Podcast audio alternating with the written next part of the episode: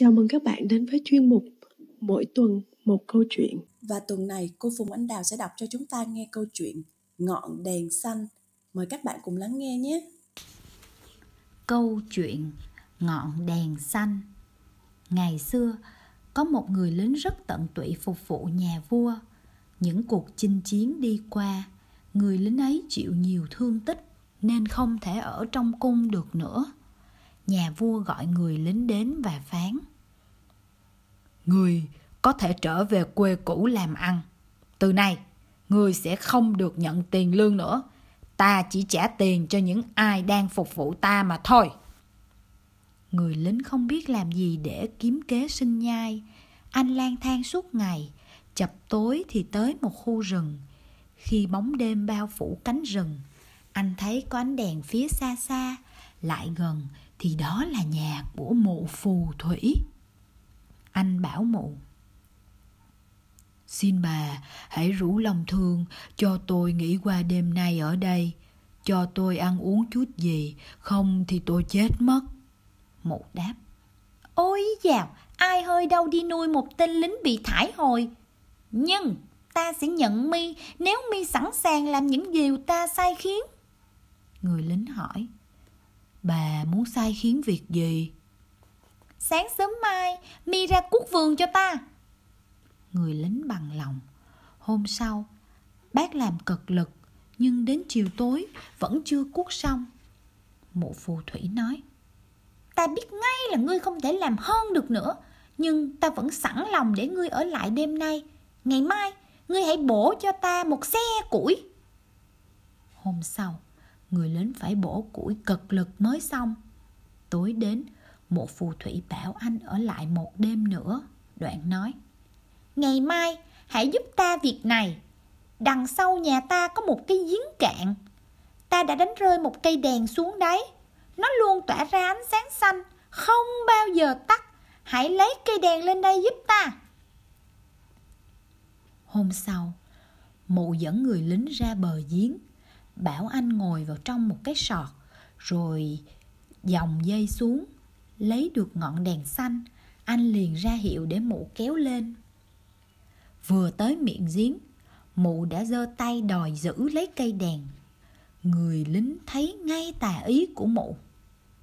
Bác nói không được tôi chỉ đưa đèn khi nào cả hai chân tôi đã đặt lên mặt đất mà thôi.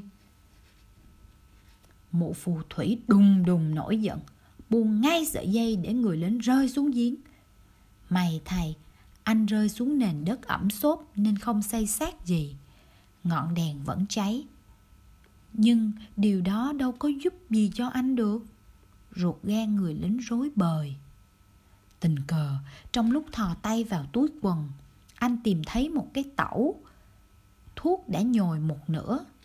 Anh thầm nghĩ, chắc đây là thú vui cuối cùng của đời mình lấy tẩu ra anh châm vào ngọn đèn xanh, rồi ngậm tẩu, rít vài hơi. Khói thuốc tỏa ra khắp giếng. Một người tí hon đen xì xì hiện ra. Người đó đứng ngay trước mặt anh, hỏi. Xin ông cho biết, ông có điều gì sai bảo ạ? À? Người lính sửng sốt một lúc, Mãi sau mới đáp. Ta mà có điều cần sai bảo anh ư?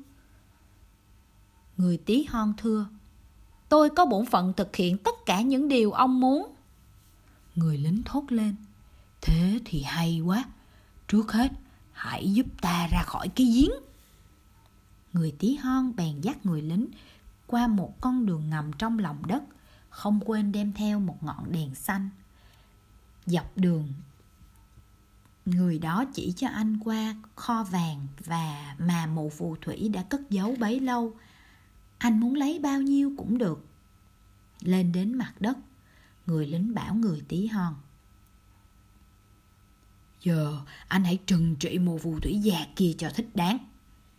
Chỉ một lát sau, người lính thấy mụ phù thủy cưỡi con mèo rừng phóng đi nhanh như gió, miệng la hét kinh hồn. Sau đó người tí hon xuất hiện và nói Mọi việc đã đâu vào đấy Ông còn điều chi sai bảo Người lính trả lời. Bây giờ thì không, anh có thể đi, nhưng nhớ đến ngay khi ta gọi. Người tí hon dặn. Ông chẳng cần phải gọi, mỗi lần ông lấy tẩu, châm lửa ở ngọn đèn xanh là tôi đã đứng trước mặt ông rồi. Đoạn người tí hon biến mất.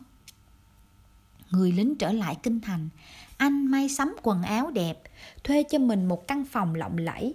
Khi đã dọn vào ở, anh gọi người tí hon tới và bảo Đêm khuya, khi công chúa ngủ say, anh hãy mang công chúa về đây để quét tước nhà cửa, lau chùi đồ đạc cho ta. Đúng lúc chuông điểm 12 tiếng báo hiệu nửa đêm. Cửa bật mở, người tí hon mang công chúa vào. Người lính kêu lên, chà chà, cô đã đến đấy à? Xin mời bắt tay ngay vào việc đi lấy chổi quét sạch căn buồn đi. Công chúa quét nhà xong, người lính bảo, giờ hãy tháo ủng cho tôi, lau sạch và đánh xì cho bóng. Công chúa mắt liêm diêm làm mọi việc, không hề kêu ca nửa lời. Khi gà gáy canh nhất, người tí hon lại đưa công chúa về cung và đặt nàng vào giường. Sáng hôm sau, công chúa tâu với vua cha về giấc mơ kỳ lạ. Con bị mang đi qua phố nhanh như chớp, đến căn buồn của một người lính, con phải hầu hạ hắn như một người ở. Tuy đó chỉ là một giấc mơ, nhưng sao con thấy người mệt nhọc quá chừng. Nhà vua nói, Chim bào có thể là sự thật. Tối nay, con lấy đổ nhét đầy vào túi áo bị khoét, nếu con lại bị mang đi, đổ sẽ rơi ra để lại dấu vết trên đường. Trong lúc dặn dò công chúa, nhà vua không hay biết người tí hon đã nghe hết đầu đuôi câu chuyện. Đêm khuya, người tí hon lại mang công chúa đi, đồng thời rắc đổ ở khắp các phố trong thành. Sớm hôm sau, nhà vua sai bộ hạ đi khắp nơi lần theo vết đổ, nhưng vô ích thôi trên phố nào cũng thấy trẻ con nghèo ra nhặt đổ và thì thầm với nhau. Hi hi hi, đêm qua có trận mưa đổ đấy. Nhà vua liền dặn dò. Đêm nay, còn cứ để nguyên giày ở trên giường ngủ. Trước khi chúng mang con trở về, hãy giấu một chiếc giày ở đó. Thế nào cha cũng tìm ra. Người tí hon lại nghe được hết câu chuyện, bèn khuyên can người lính không nên bắt công chúa đến nữa Người lính không chịu nói Thì anh cứ làm điều ta muốn đã Đêm thứ ba Công chúa vẫn phải làm việc như nàng hầu Nhưng trước khi bị đem trả về cung, Nàng đã kịp giấu một chiếc giày xuống gậm giường. Sáng hôm sau, Nhà vua cho quân lính đi khắp nơi trong kinh thành tìm chiếc giày. Họ tìm thấy nó trong căn buồng của người lính. Lúc bị bắt giam, Người lính không kịp mang theo ngọn đèn xanh. Trong túi chỉ có nhõn một đồng tiền vàng. Đang đứng buồn rầu bên cửa sổ nhà ngục Người lính bỗng thấy một người bạn cũ đi qua, Liền gõ cửa và gọi.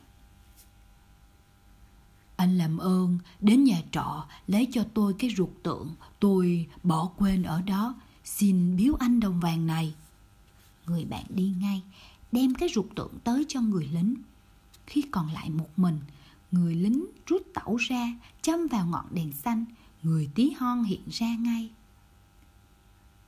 Ông đừng sợ cứ để chúng muốn điệu đi đâu thì điệu muốn làm gì thì làm chỉ cần nhớ lúc nào cũng mang theo ngọn đèn xanh hôm sau người lính bị dẫn ra trước tòa xét xử quan tòa tuyên án tử hình trên đường đi ra phép trường, người lính xin nhà vua một ân huệ cuối cùng là ngậm tẩu thêm một lần nữa.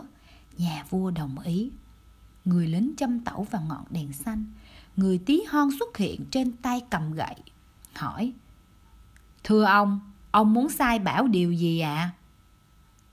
Anh hãy vì ta mà nện cho bọn quan tòa giả dối và ông vua bạc ác một trận nên thân. Người tí hon lập tức vung gậy nện lia lịa. Nhà vua cuống cuồng quỳ xuống xin tha chết. Sau đó còn dâng cho cả dâng cho người lính cả ngôi báu và gả công chúa cho anh nữa